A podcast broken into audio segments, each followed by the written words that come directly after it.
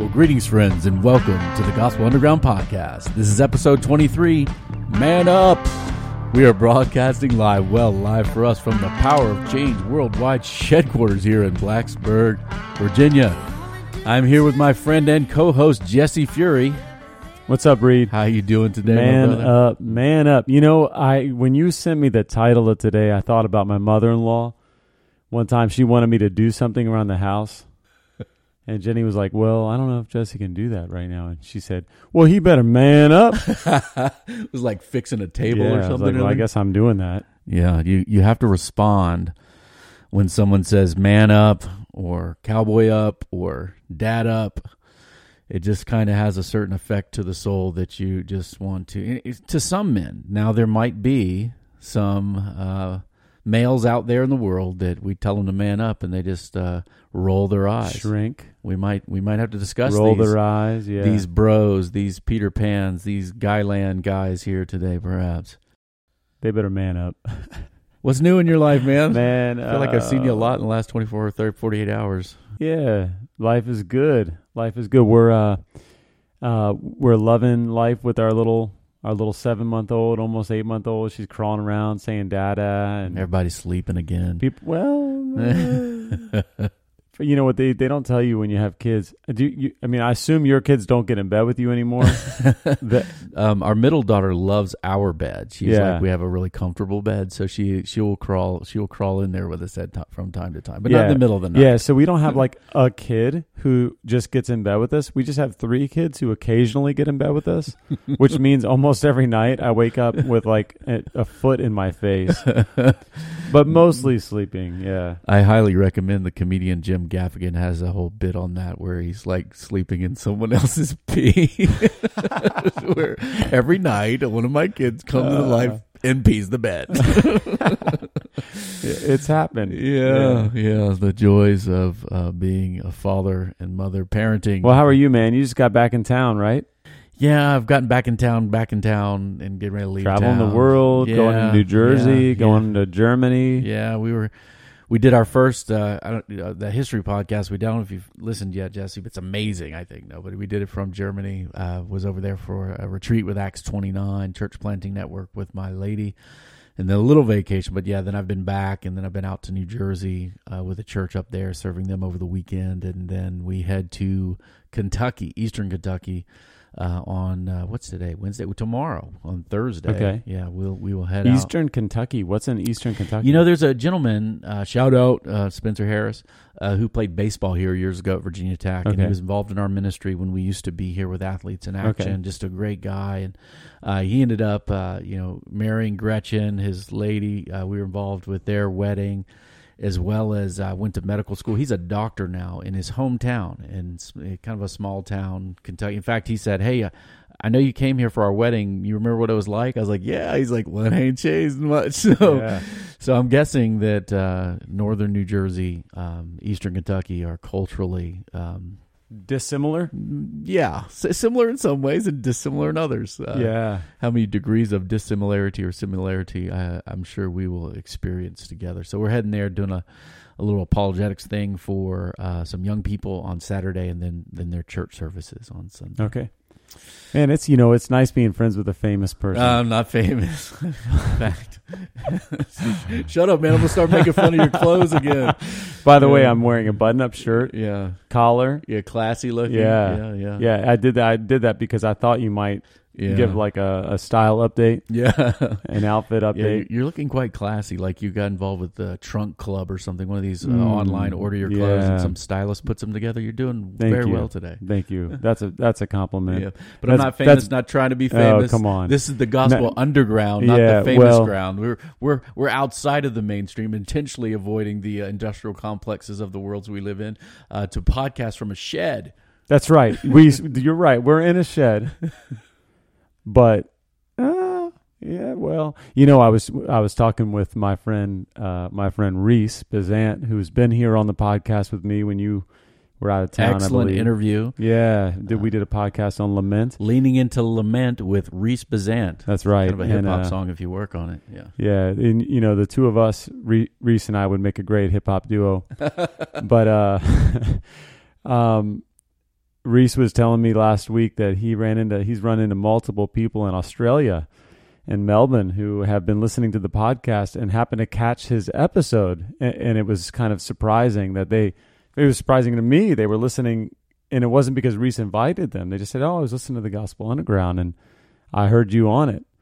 So uh, and I and I I told him that was because I podcast with a famous person. Oh, gee. Well, I, that's one of those miracles of providence that Yeah. the three people in Australia listening to No, the, the come on. You know there's more than three. been- have, there is more than 3 You're we, we can see there is more than three. yeah, But, but yeah, we're, we're, we treasure these things in our heart. Uh, the Gospel Underground Yeah. is not a mainstream. No, thing. it's not. It is. Uh, I'm uh, making fun of you, man. trying yeah. tr- trying to do something uh, together significant uh, to serve our world That's right. and help uh, both Christian and non-Christian think about the gospel in the culture we live in, In the borderlands. and then stay out of all the powerful, popular, famous uh, Christian world. That's that's what we're doing here today. I think we are. We might. Hey, I think we got a little sound. Oh yeah, yeah. Let's do it. yeah. Okay, Jesse.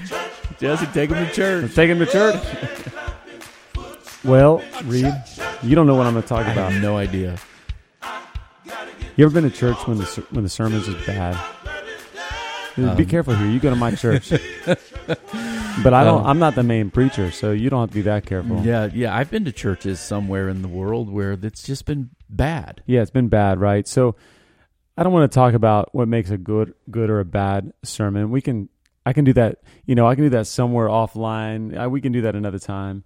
Um, but I want to talk about the sermon a little bit, right? So so almost, you know, a lot of people have been to church at some point, whether they've been invited by someone else. Yes. I remember when I was a kid, uh, growing up in, in Roman Catholic Church, and uh, and I, I actually have vivid memories of stretching out on the pew during the homily, and just get, getting ten to fifteen minutes of uh, of rest in during that time. Um, and, and and you know, I remember depending on who the priest was, I knew this would be a sermon that would engage me or wouldn't. Right. Uh, but but at least it was the mercy within the Catholic tradition of being short. Right. And so, so really, I want to talk about sermon length. Ah, very, yeah, very yeah. So when you when you're interesting, yeah, when you're visiting a church, you know, you have an expectation that there's going to be some kind of speech. There's going to be a sermon. yeah, yeah, Uh, yeah. And and uh, and you know, I found that in the mainline traditions, Roman Catholicism, typically those are shorter, significantly shorter. right. Uh, in my world, they can tend to become pretty long. So let me ask you a question, Reed. Mm. How long is too long? How short is too short? There, there, there's a. I'm going to be a philosopher on you for a second uh, and make uh, several sinks, sense distinctions and qualifications. First, you asked me what if, Okay, if I've ever heard a bad sermon, and I wanted to make two qualifications there. Yeah. There is bad sermons that are faithful, Right. and there are bad sermons that are unfaithful. That's right. and those are really bad. So if a guy's just bad and faithful, I, you know, I usually can overlook it because he's trying to speak from the scripture faithfully. But th- Um, and there's also good sermons that are unfaithful that are therefore bad sermons. That's right. Right, Very yeah. good. Very good. Yeah, you're you're you're you're. I'm- I'm entering into this yeah, with you're, you. You're jumping in, and so and then there's um, let's say it this way: there are long sermons that are faithful and boring. Um, and I think long and boring uh, has a tinge of badness that's added to say something faithful. Um, and then and then sh- short short sermons doesn't necessarily make it make it good. So right. but if you're going to bore someone to death, you'd rather do it for 20 minutes than 45 minutes, uh, in my Yeah. opinion. So, in terms of length, um, I've been involved uh, with a Bible preaching uh, church planting network for almost 10 years. Um, been a Christian since 1992, so that's 26 years. I've heard a lot of sermons now.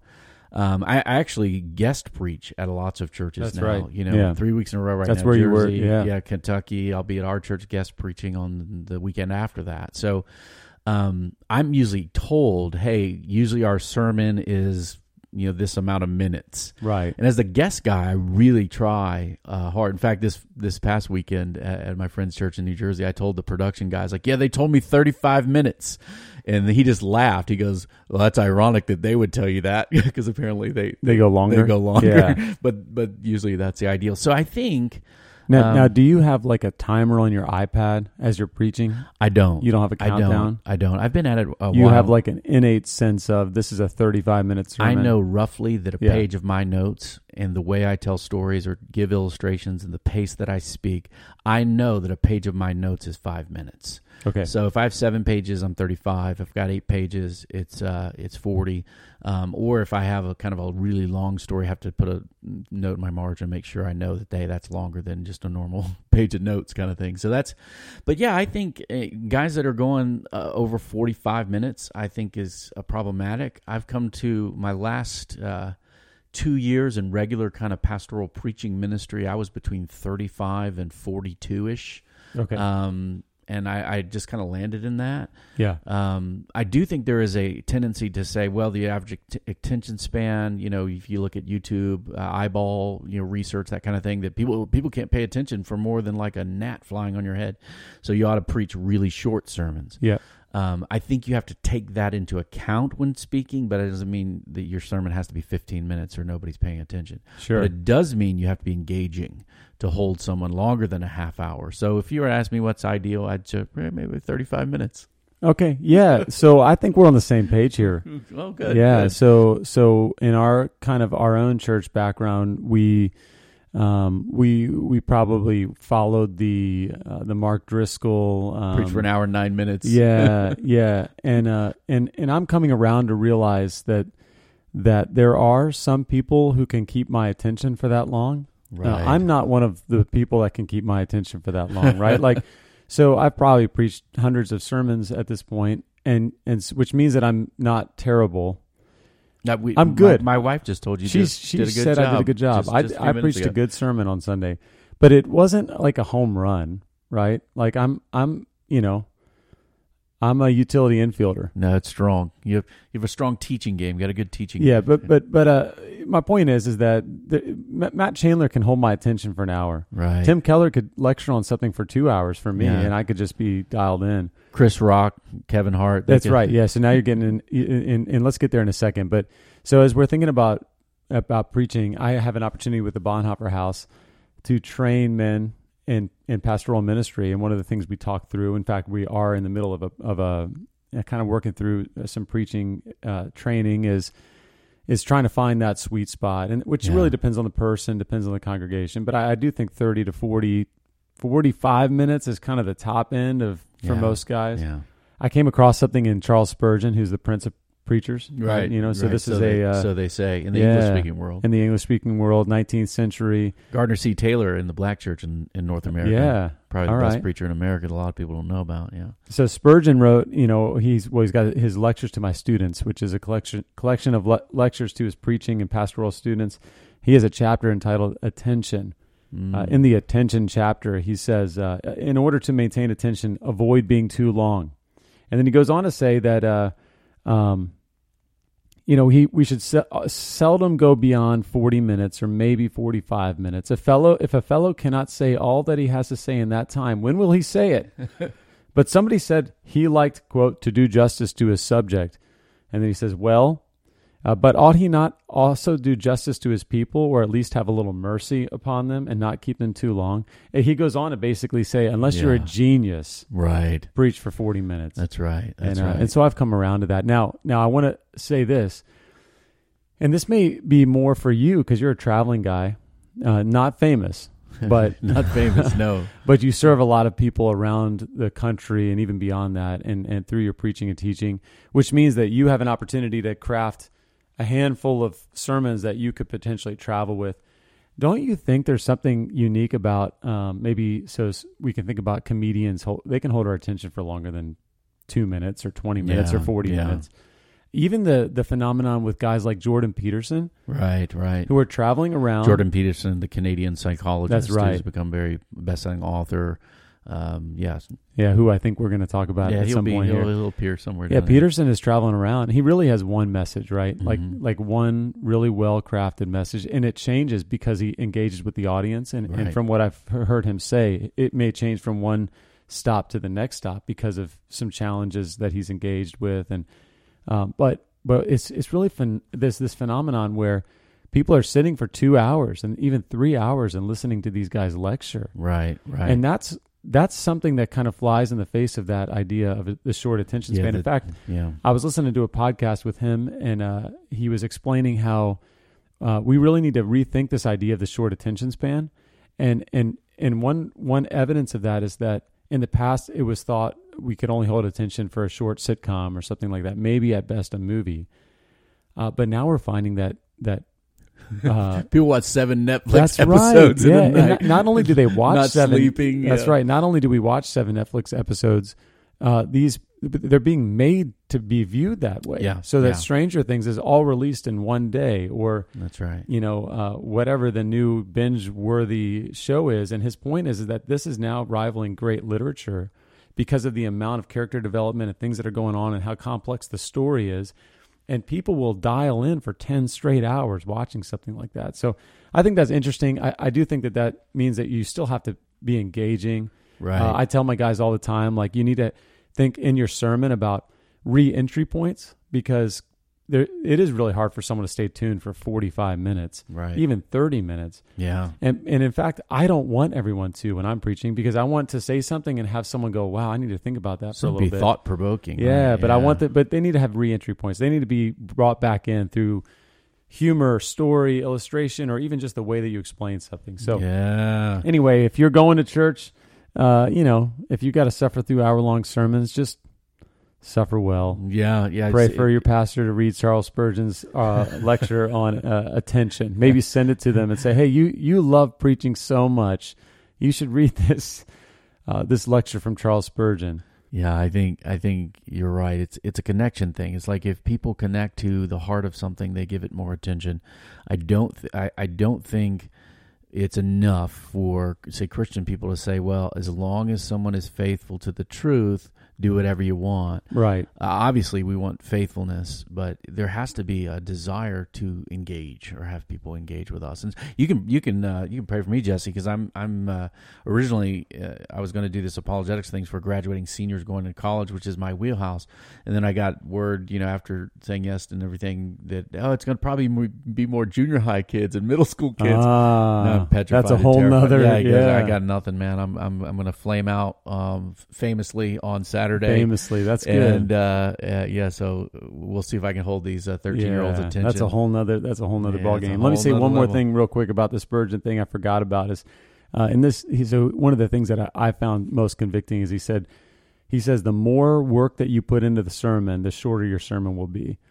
So in other words, he says if you don't put any work into it, you don't have much to say. You'll you'll preach for an hour because you're really just trying to work it out in the moment. yeah, yeah. You're, Uh, you're you're trying to learn to cook while you're cooking. And yeah, that's, uh, and it just takes longer. It just takes longer. You're trying to figure things out as you go, and so so really the the, the way to craft a, a shorter sermon is to spend more time on the craft. Yeah. And so.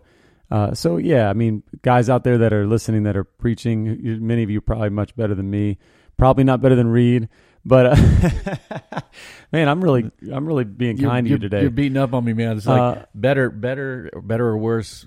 Men don't compare yourselves. oh, do, here do we go. Your, We're going. do your yeah, best. Do your best. That's right. Swing hard. Hit the ball. That's right. and then go to sleep at night because God used you and not Matt Chandler or Tim Keller or whoever it is That's right. that we uh, feel like we measure up to or don't measure up to. That's right. And and, and put the work in. Be Yeah. excellent. Dial Be it in, sharpen Yeah. your sword. Yeah. Yeah, amen.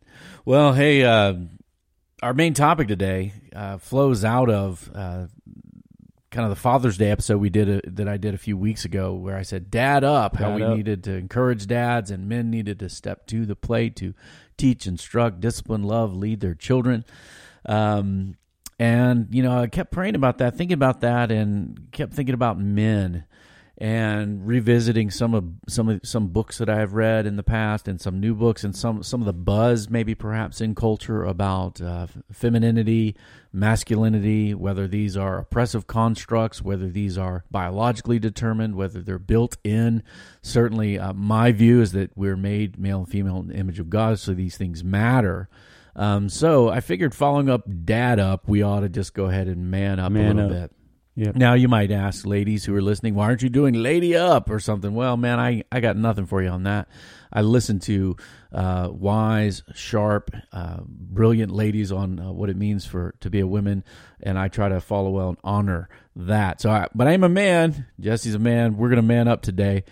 Um, when I lived in New Jersey, Jesse, there was um, my daughter. One of the girls on her soccer team asked her to be involved with the Girl Scouts, and you know I'm shallow, so I think, wow, what's that going to be? Cookies. yeah, we're going to get some Thin Mints. How's this going to work out? what kind of And a so- di- what kind of a yeah discount yeah, do you get? Yeah, exactly. But she had a great experience interacting with her teammates and some of their friends beyond that, from people from different perspectives, religions, backgrounds, uh, etc. I mean, you know, Jewish, Christian, Hindu, Catholics, all these type of girls together, talking about uh, girl stuff. And so, one day in particular, uh, Kayla came home and was just wanting to talk to me about uh, what she had heard. And you know, she wasn't grinding on anything in terms of like she had a point to make. She just wanted to discuss it with me. And basically, in a nutshell, she said, Look, this whole world is tilted against women. Uh, women in culture are, are held down, oppressed. They're not given any opportunities, uh, that kind of thing. And so it was just kind of this heavy-handed, you know, you know, guys are bad kind of thing.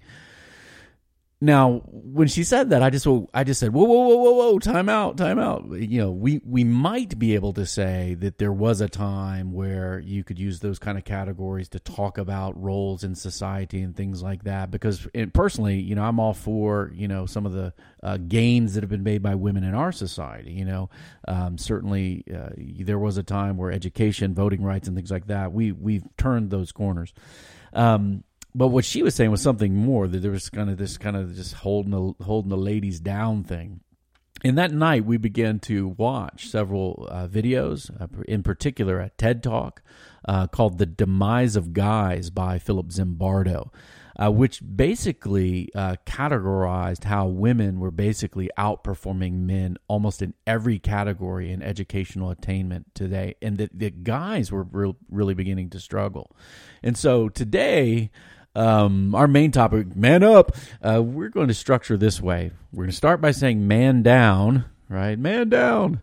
Um, and then we're going to say, hey, how can we call the men up? So, the state of men today, or males in our culture, Men are struggling. men are struggling. I'm going to quote several uh, books that I'll put in the show notes for you guys. I don't know if you guys check out our show notes here on the Gospel Underground. We put links, we put books, we put videos. There's all kind of things. So if you're using a podcasting app, swipe to the left or right, and you should see those notes. You can find them on gospelunderground.org with each episode as well. But the first quote comes from a lady named uh, K.S. Hymowitz. And she wrote a book called Manning Up um, How the Rise of Women has turned men into boys. Now that's a pretty shocking title, but she's she speaks of this condition which she's calling pre-adulthood. Other people have called it adultolescence. Kind of, if adolescence was created, you know, when people came off the farms and things in the early 20th century, the Industrial Revolution, Right. things. Uh, this is a period of time after education and before responsibility. I guess she she would describe it. She said this: among pre-adults, women are the first sex. Uh, women graduate from college today in greater numbers of men with higher grade point averages, more ec- extracurricular experiences, including study ab- abroad, and as most professors tell it, more confidence, more drive, and more plans for the future.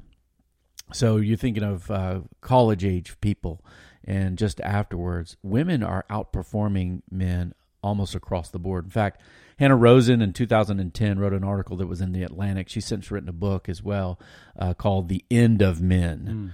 Um, and she gives these statistics. Uh, women today dominate today's colleges and professional schools. For every two men who will receive a Bachelor of Arts degree this year, three women will do the same. Of the 15 job categories projected to grow in the most uh, in the next decade in the U.S., all but two are occupied primarily by women. I think the two are like a janitor and computer engineer. Um, women now earn 60% of the master's degree, about half of all law and medical degrees, about 42% of all MBAs, and most important, uh, women earn almost 60% of all bachelor's degree, the minimum requirements uh, in most days for kind of good jobs and things like that. And so, And she and she in the in the Atlantic. Are you going to put the Atlantic article in the show notes or yep, just okay? I'll link to it.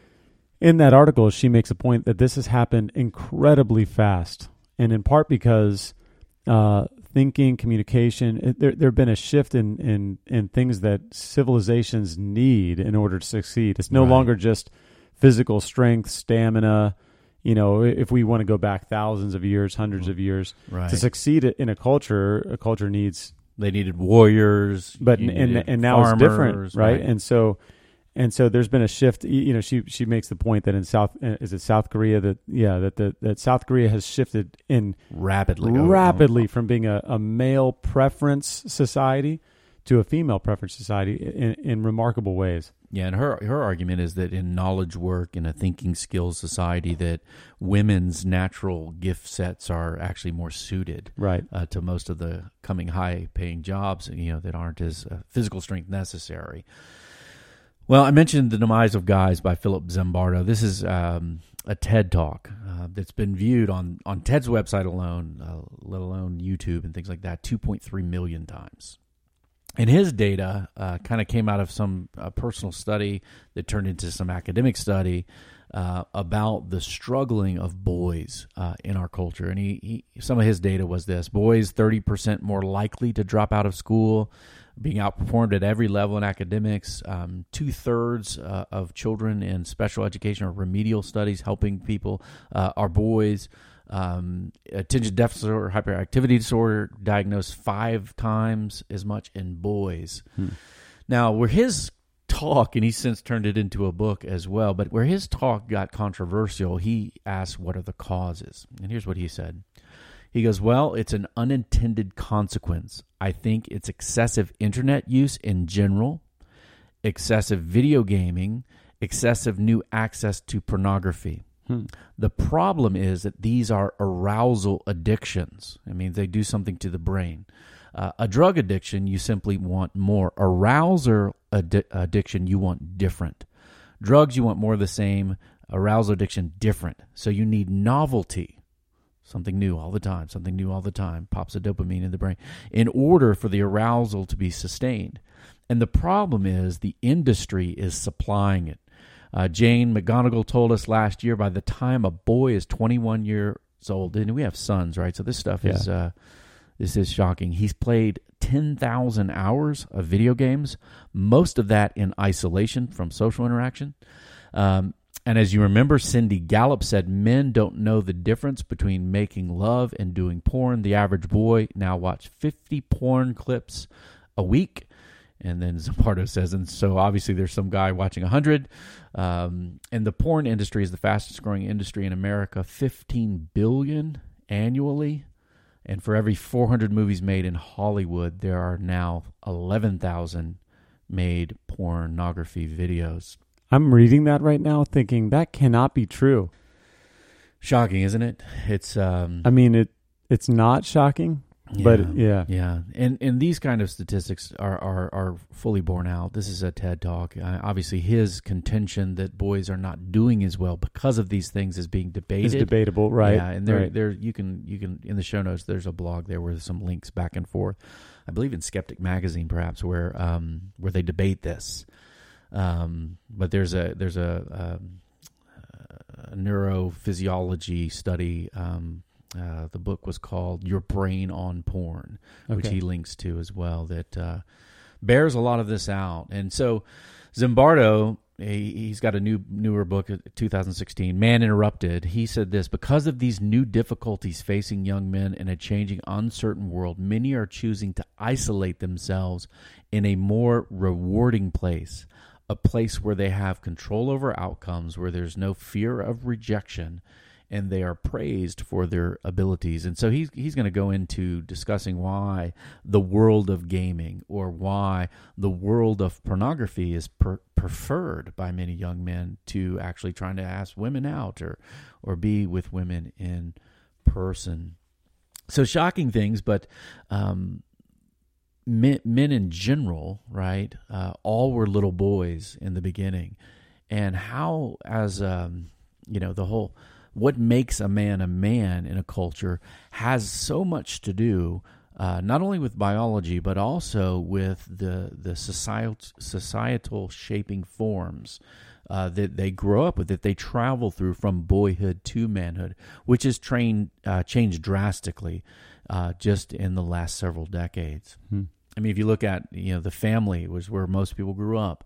Um, and were shaped and shaped by a dad, perhaps even in the past, to show what a man would be. And in a community of men would welcome a man through his, you know, certain years and his change of life and the change of his body, right, into what it meant to be a man. And now a lot of that has completely just been fractured, where these forces are no longer uh, at play for many, many young boys. And um, many times they're just shaping one another as they go through these years, kind of like peer groups of dudes, right, uh, engaging with one another and getting along the best they can. Yeah, and oftentimes those peer groups are virtual, right? Yep, so that's another be. thing, you know, as far yeah. Yeah, yeah. I was thinking about as we were preparing for this how there are um, cer- certain uh, manhood rituals that uh, seem to be just lacking. You know, even from from when I was growing up, which isn't that long ago. I'm not that old. uh, to now, there's just yeah, there's just it just seems to be that there's less of e- even communal rituals. There's less um, there's less involvement from from men outside of even just the immediate family, and then right. and then certainly uh, certainly it seems as though there's less involvement from from fathers in general. Yeah. You know, we, we cited some statistics in that episode, Dad Up, related to the absentee uh, nature of fathers, either either through overwork and just not being engaged with children, or incarceration, or just simply being out out not with the family anymore, um, and the societal repercussions, both for young girls and boys, when Dad is not uh, engaged, are, are are severe and serious. And again, National Fatherhood Initiative has wonderful facts about that. And so, Dad Up. Um, Dr. Leonard Sax has a book called Boys Adrift The Five Factors Driving the Growing Epidemic of Unmotivated Boys and Underachieving Young Men. And so this is uh, he's a he's a medical doctor and a PhD, and this is his book uh, in his attempt. This 2007 publication, um, where he is trying to um, diagnose the causes uh, for some of the uh, lack of motivation and poor achievement that we're seeing uh, in young male populations now. And he gives these five things. We won't have time today to go into them in detail, but I do recommend you pick up this book. Um, some of you guys who are more uh, granola types are going to like one of one of his uh, points. Um, first of all, was changes at school, the way the educational system is uh, created, where basically you have a sit down, uh, absorb and reproduce knowledge uh, that it, that is intellectual, factual thinking uh, in orientation whereas uh, boys, right, uh, like to go do stuff. Um, Right. In fact, there he cites a study of one school that was all uh, same sex. Same sex education is, is is featured some in the book, where uh, the simple act of asking a boy to sit or stand or lay on the ground and do his work, giving that option to boys, actually increased uh, educational attainment of those kids. And so, the way in which school is shaped um, does not favor a boy who wants to explore and go on adventures and interact with things. In fact, he cites uh, kindergartens in Germany uh, that are uh, the loose translation of the German term is forest kindergartens, where basically it's an outdoor school where the kids run around and if they want to learn about trees, they go look at them, they smell them, they do stuff with them. Um, in fact, in, in they said, well, what about weather? They're like, well, there's no problem with the weather. It's just a problem with our certain types of clothing. So they're out in the snow. They Hmm. and apparently they do have a little place to go with lightning rods to be, you know, so they get struck by lightning. And, uh, but he, he was saying that the changes in educational system do not favor the way that boys learn. I experienced this years ago when I was teaching some kids down uh, in the city uh, a, a little manhood study and I was trying to find ways to get them to pay attention better to me, right? And so I ended up bringing a football in and uh, just throwing the. You had to, in order to talk, you had to have the rock Yeah. basically. And so, guy wants to talk. He raises his hand. I throw him a ball. He gets to catch it. He can stand up and throw it back. We can toss it back and forth while we talked. Very effective in keeping their attention. But so that was number one. Changes at school.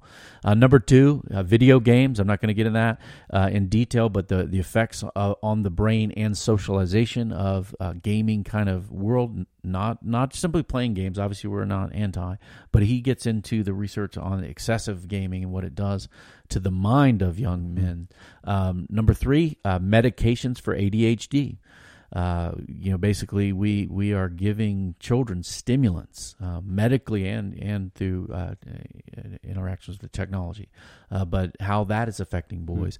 Uh, number four, uh, endocrine disruptors, and he was talking about uh, environmental estrogens that are actually changing physiology through chemistry. And then this is where uh, my uh, granola friends will be happy because he gets into some plastics and chemical environmental kind of disruptors that are affecting the endocrine system or the hormones of of of males, which is kind of crazy when you think about it. So I, I, got, I got to look into that I know because we're drinking out of plastic bottles. I, all the time. we're kind of messed up. I had up. someone talking to me about this, and I just thought they were crazy. So now I I need to maybe repent. well, there may be some research on that, so uh, check that out. And then he, number five, he Get a- calls. I, need, I need to get a metal one of those metal water bottles, metal flasks. That's probably the person who was telling you about that one. They wanted a metal one. Yeah, exactly. Even the way and we have looked at, you know, if you're microwaving your food in plastic bowls, how people say, "Don't do that. It's going to put harmful harmful chemicals into your body." If you yeah, keep going.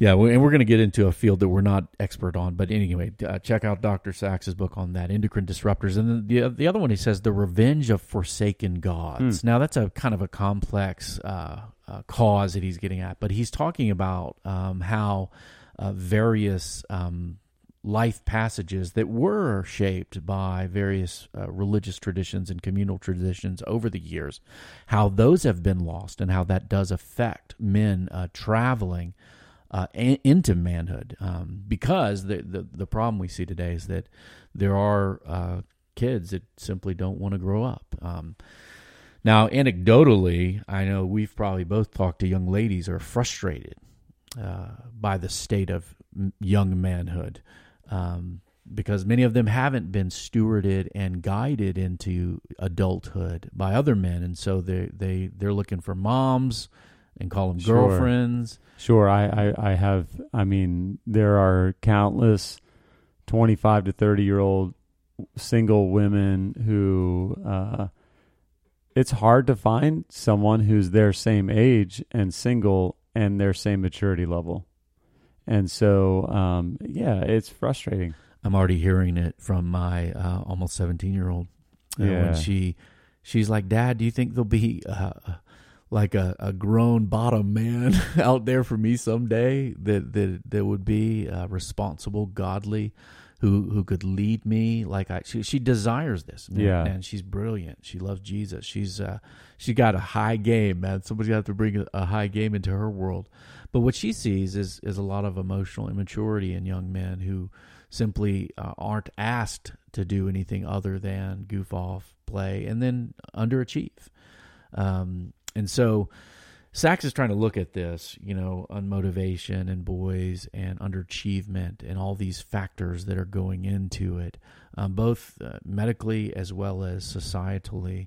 Um, again, I, uh, to quote uh, to quote um, Kay Hymowitz from her book Manning Up, this is another quote from there. She says this about this condition that we're seeing in our culture. She said, unlike adolescents, however, pre adults don't know what it is that's supposed to come next. Right? This is, gets to that guiding into what manhood even is. They're not sure what the gender scripts are, if there are any. In other words, you can't look at dad and say, well, what am I supposed to be when I grow up, right?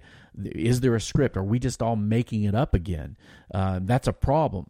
They're not even sure, back to Hymowitz, they're not even sure what the word, quote, adult even means. Marriage and parenthood also come today in many forms or can be skipped altogether. You know what she's speaking about there, not having a script, not knowing what comes next or how long these seasons last, led authors like Alexandra Robbins and Abby Wilner, two 20 something girls, to write a book called The Quarter Life Crisis. You know, like, like you have a midlife crisis.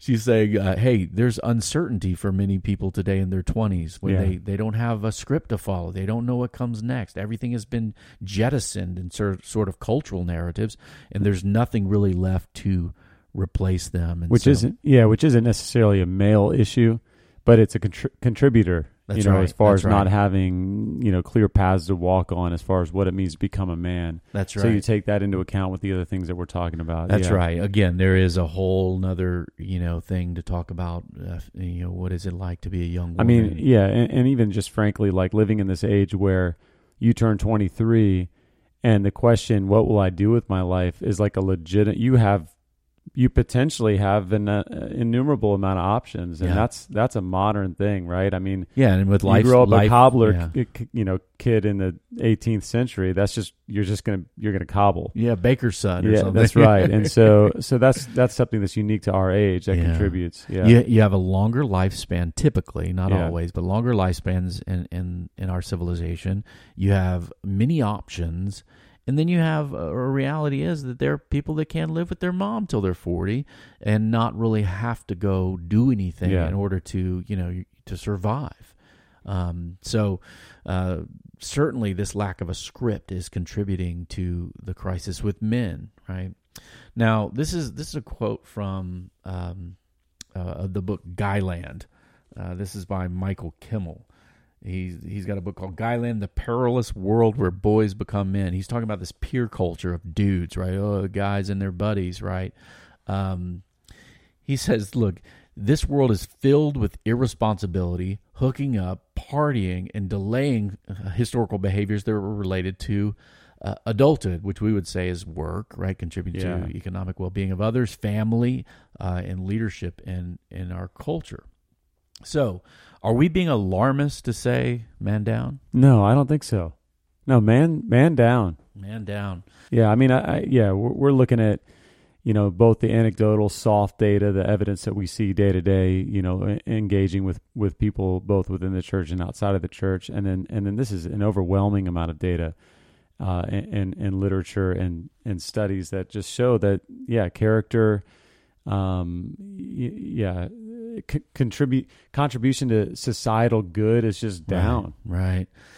And so um, I want to make the the crazy statement that we can see flourishing with uh, ladies, right? Some of the goal, the good goals of feminism. Now, I think to say that men and women are there's no difference and there's eradication of male female and the kind of gender is all socially constructed. I think see these are some of the bad byproducts of gender uh, discussions. which in our by the way yeah. almost no one believes No, in real yeah. life or right? practices or right. pra- right, that's what I mean as far as an actual That's you know working belief. No, I mean there's a few people out there that that s- speak for a lot of people. That anyway, That's right, and they have influence, and they're teaching Right. other people because they many times are in the educational establishment.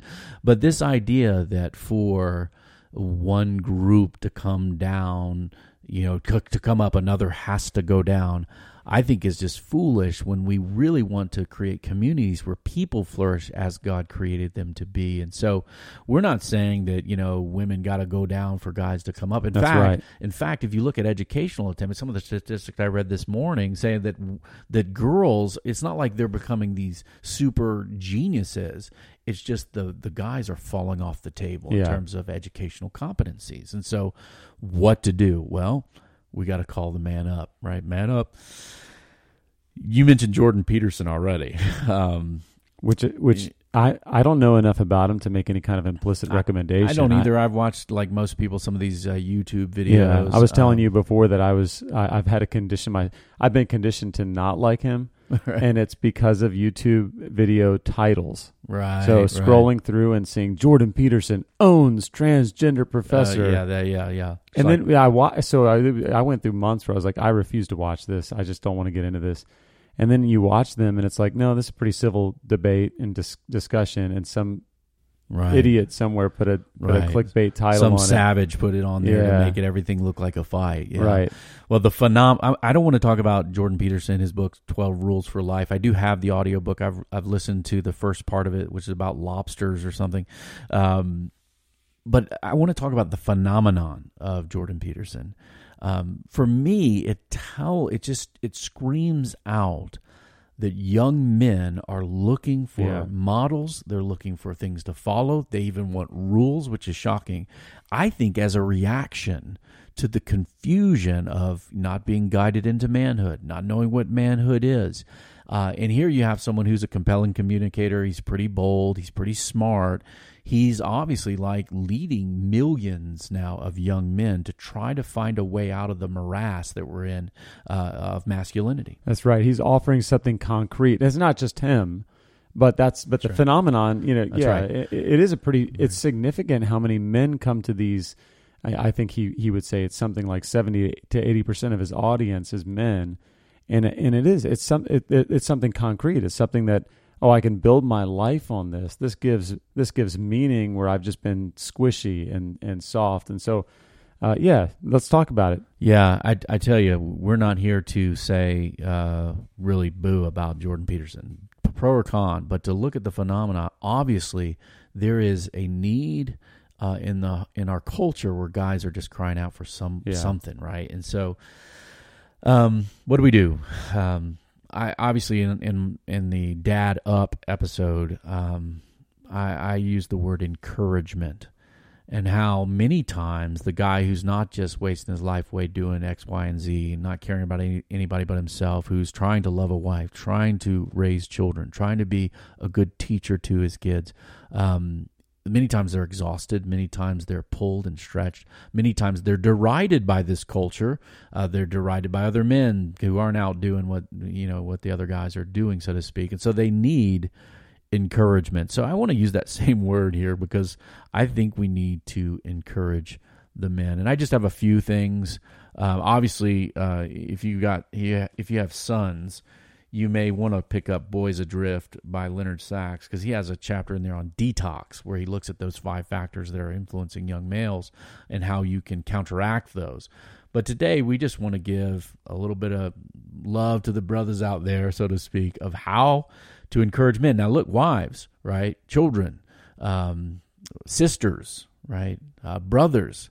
Uh, this applies to for you to uh, encourage the the young men uh, in your life, to thank them, to build them up, to uh, to gossip positively about your husband or your dad. Those things are really good. I, I love watching Jesse. To be honest, my my daughters Yeah, um, they have taken to a stewardship of our youngest, who's 12. He turns 12 on Friday.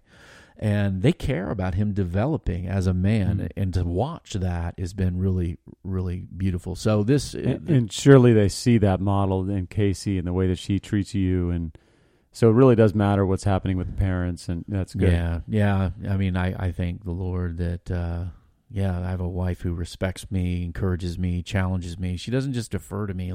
Um, No, she doesn't. It's good to see. yeah, yeah. Everybody sees it. yeah, uh, usually if we're in a group setting and, and people we used to be in small groups in our in our the church we planted in New Jersey and usually when someone new showed up and they saw uh, my wife like tell the pastor he's wrong about something in front of a bunch of folks they're shocked but very comfortable for us and I thank God for that so Yeah. how to encourage the men uh, how do we wrap this up well first one I say friendship uh, men need friendship uh, with other men, particularly those who want to live in a different direction than the the downstream flow of society.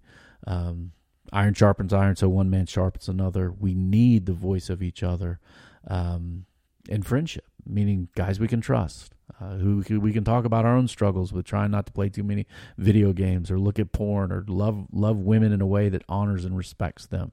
We need those kind of friends. that's good, man. And you know, uh, when we talk about friendship, I'm always reminded of uh, of C.S. Lewis in the Four Loves. Talks about uh, he talks about with a, with what makes a real deep friendship is is, sh- is shared loves. So, in other words, you don't become really close friends with someone by just focusing on that person. That Yeah. that's really, Yeah. especially for guys, that's very uncomfortable. Yeah, Um, and and so so you you almost have to find something to do together, You like to find- podcasting. yeah, you got to find something. Yeah, you find someone and start a podcast, or Yeah. no, I mean, you know, it could be a, a shared love of yeah, uh, tools, anything. From, yeah, sort of- yeah, Uh, it could be sports. It could be any, just about anything. man, but dads. he yeah. describes the, the he describes it as you standing next to someone and going, "Oh, you love this too," as you're as you're looking at something or participating in something that you love, and so. So yeah, friendship where you are focused on each other, right? You Yeah. you have to ask good questions and be encouraging. like him and Tolkien were both into some crazy medieval literature Yeah, stuff. yeah, and had 'em uh, making up elves, Norse and, mythology and yeah, yeah, yeah. fauns and most of you are probably not going to be there. I'm not. Yeah. friendship. Okay, number one, friendship. Number two, um, men need to be held graciously accountable, and- that by this I don't mean just the you know the Christian accountability group that you know talks about where you're tempted or something. That's important. I'm not dismissive of that, but I'm saying that men need missions in life to accomplish. They need to try. They need to fail. Uh, they need to be asked about how they're doing. Um, they need to have jobs that they're given by other men. Um, and I think this kind of thing is lost many times. I'm trying to do this with my son. Like I'm, I'm trying to help him want to learn to learn computer programming. So I'm like, hey man, I want you to within a week produce something on this Swift playgrounds thing on his iPad. Uh, I want you to show me something you've made, and I'm gonna and I'm gonna ask him about it, right? And, I, and he's not gonna feel good about himself if he just didn't do anything in the next week. Now I'm gonna say, hey, you're doing it, so he's not just totally blindsided. Um, but I want him to try to be accomplishing things, and I need to give him small tasks to do that, because ultimately, um, I I we want men. You, know, we, you and I are believers. We're Christians, right? We want them to do something of value in this world uh, to love God and love other people, right? Yeah. Do, do something useful with their hands so they have something to share. So gracious accountability. I think we need that. I think just floating along is not cool. You should, yeah, my kids aren't. My my son is not living in my basement until he's forty five. Um, unless he has a purpose for that. But you know, some, sometimes we empower this um, irresponsibility uh, amongst men. So friendship, gracious accountability, um, coaching. Um, man, I can't tell you, Jesse, how much my sports coaches um, changed my life. Yeah. Um, absolutely changed my life. Um, why do people want to go to Jordan Peterson things? Um, even like there's this what is this guy's name years ago? Tom Leykis, this evil, wicked talk show guy who was t- telling guys how to exploit women and do bad things. They would call this guy dad on the radio. Um, why? Well, he he he didn't need to be their dad. They didn't need to listen to this guy at all. But I do believe that the reason why coaches or you know teachers or uncles or whoever it might be, guys are looking for someone who's walking in this world in such a way that they could say, you know what, I I want to learn from that. And older guys, we need to be available to that. We need to put ourselves in context. We'll be around uh, young men, so uh, not only can they see things, but you can actually have you know a presence where you can actually tell them some stuff um, as we as we go forward. It's hard though. We get busy with what we're doing, um, and we have to make stay, space for each other to be good role models. And part of that coaching is really find trying to figure out with that with the guy you're coaching or the men that you're coaching, um, do they need do they what kind of motivation do they need? That's right. You, you mentioned right. earlier there's there's a way in which you you can say man up and someone gets Discouraged. discouraged, Yeah. right? And so so not everyone needs you yelling at them about how they need yeah, how dare you. That's right. Uh, That's uh, right. So you kind of have to discern you know, what what kind of coaching does this man need, That's right. which which by the way I think changes not just man to man but season to season. That's right. You know there are times where I need someone to say, "Hey, you just need to keep going, man. You're doing a good job," Yeah. and there are other times where I need someone to come in and just kick my butt. Yeah. Yeah. I mean, there's nothing worse, right? When when life is kicking the crap out of us, circumstances, hard, you know, work stuff, relationships. There's nothing worse than when you're already down, somebody kicks you. Yeah, Um, and that's certainly I. I've always been counseled this way. Uh, from I, I used to grab dads, so I said, "Hey, your kid's kind of like you. Why don't you tell me how to be a dad?" you know. Um, and uh, same thing for pastoring, guiding people is that there's a strong hand needed, and then there's a kind hand of a shepherd needed. And the thing that's needed above all things is wisdom to know which is required, right? Yeah. yeah. You know, there's nothing like punching a guy in the arm who needs a hug. There's nothing like hugging a guy when he needs to be punched in the arm and told to get back at it. you yeah. know? Um, make space. Um, make space for the up and coming to be responsible for their lives and for the lives of others. This this is uh, something we see in the life of Jesus, right? Um, he he grabbed some guys who who you could say they they were a, a, a bucket of idiots, not knowing which way was up or down. Right? There's pretty good evidence in the biblical Yeah. narratives that there was some rashness, some young maleness uh, with some of the disciples. Jesus Um, may have said that. Yeah, It, ju- it just didn't make it to the to Yeah. the Gospels. Yeah, yeah. You were like, oh, let's have that fireside chat that didn't make it into the gospel. oh my goodness. So, so yeah, but he made space, right? Yeah. For other men to be responsible for their own lives, the lives of the group, and for others. And I think this is a training ground that uh, that when you have communities like the church, uh, like sports teams, um, like other things that guys do together, that that can be a positive shaping things where guys take responsibility for certain parts of the whole. Um, uh, now, obviously, there's there's negatives associated with a bunch of guys together. and Nobody's taking responsibility for anything but chaos, and that's where we see we sometimes see that right uh, in our world where guys are ganging up and, and bullying other dudes at school and the football team and the high school acting like a bunch of idiots to, to nobody's good. Um, not saying I've seen that, but maybe I saw that as a kid myself. So, friendship, accountability, graciousness, coaching, making space for others. And then, man, we got to come back to it. Dad up. We need dads, man. Yeah. We need dads. We need we need to be dads who and we need to call other men who have children to be fathers um, teach and guide the next generation and be some of those folks that hey man you're you're hitting uh, puberty how, how do we walk with them yeah. in these transitions into adulthood and how do we involve other men in that in their lives speaking into them calling them up into it believing in them being there when they fail when they need to fail often so that uh, they might become men. That's truly. good. Yeah, you know, even underneath both that up, and you could you could probably put this underneath coaching.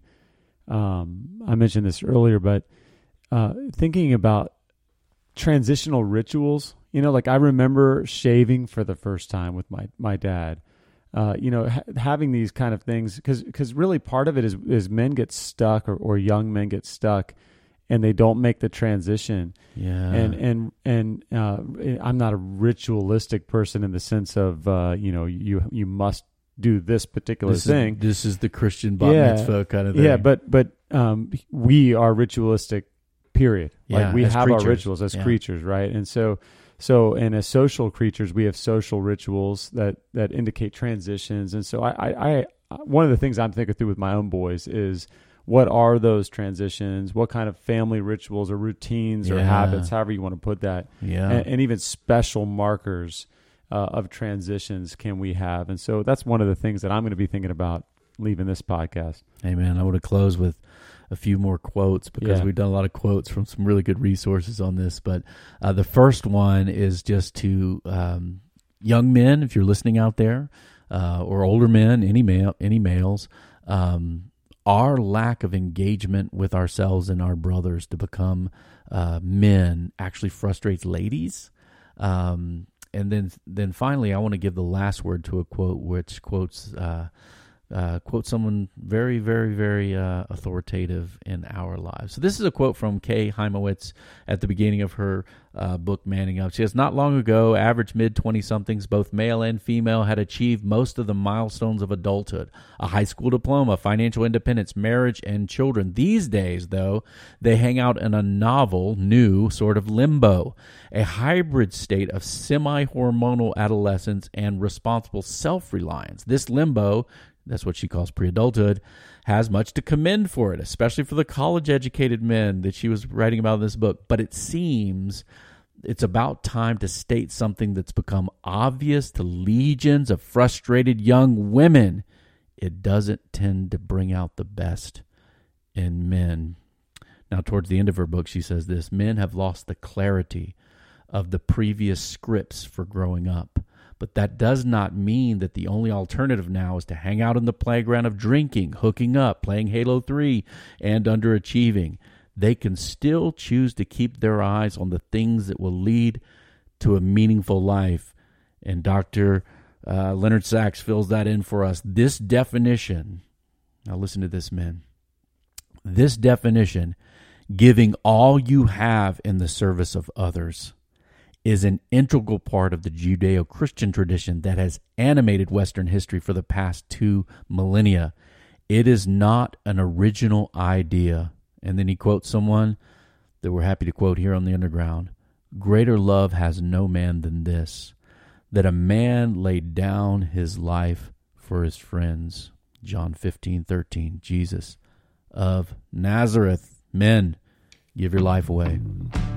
Give your life away.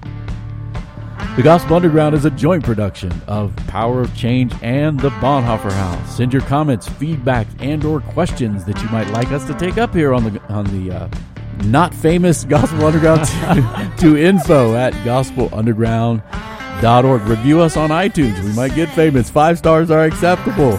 We are a dialogue taking place on the borderlands between the church and culture. We hope to see you out there. Peace. Peace. Peace.